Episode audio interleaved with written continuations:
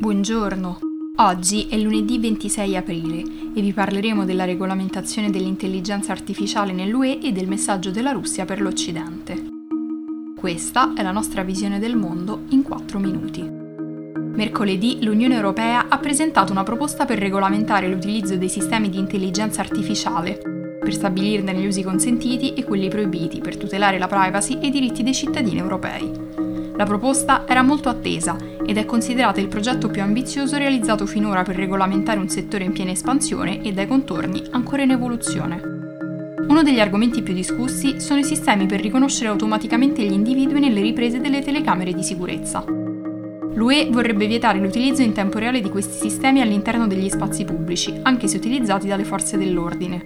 Il regolamento prevede alcune eccezioni, come la possibilità di sfruttare il riconoscimento facciale per rintracciare sospetti in attività criminali.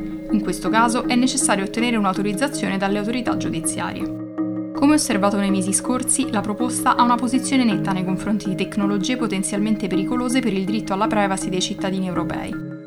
Il regolamento non consentirebbe l'uso dell'intelligenza artificiale per creare un sistema di credito sociale come quello usato dalla Cina che assegna punti ai cittadini in base ai propri comportamenti.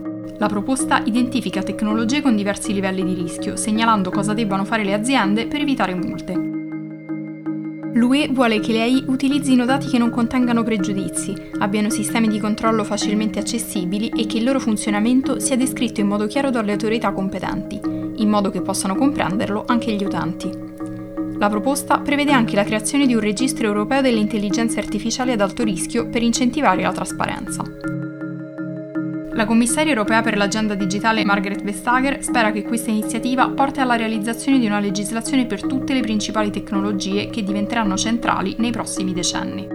Infine, l'annuncio del ritiro delle truppe russe dal confine con l'Ucraina sta lanciando un messaggio all'Occidente, lasciando intendere che Mosca sarebbe pronta ad attaccare Kiev se fosse necessario. In seguito all'invasione del Donbass del 2014 e alla recente richiesta del presidente ucraino Volodymyr Zelensky del supporto della Nato per contrastare le truppe russe al confine, è chiaro che Mosca continui ad avere un ruolo chiave nella regione. La strategia di Putin in Ucraina ha dimostrato all'Occidente che la retorica ostile e l'escalation hanno un prezzo, un conflitto vero, che nessuno vuole, ha spiegato Alexander Baunov, ricercatore al Carnegie Moscow Center. Il dispiegamento di truppe avrebbe convinto il presidente degli Stati Uniti Joe Biden a ridurre momentaneamente le tensioni con la Russia dopo che Washington ha introdotto nuove sanzioni contro Mosca e ha avvertito di possibili conseguenze se il leader dell'opposizione Alexei Navalny morisse in prigione.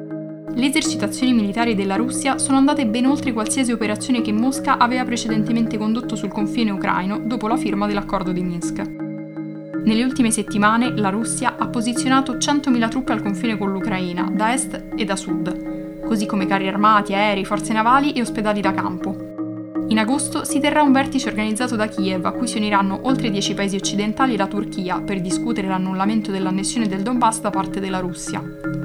Questa potrebbe essere una possibile soluzione, ma la riluttanza delle potenze occidentali ad eguagliare la dimostrazione di forza di Putin sul confine orientale dell'Ucraina potrebbe compromettere il tentativo di Zelensky di raggiungere una risoluzione alternativa.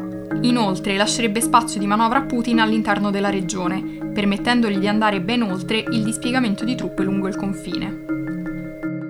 Per oggi è tutto, dalla redazione di The Vision a domani.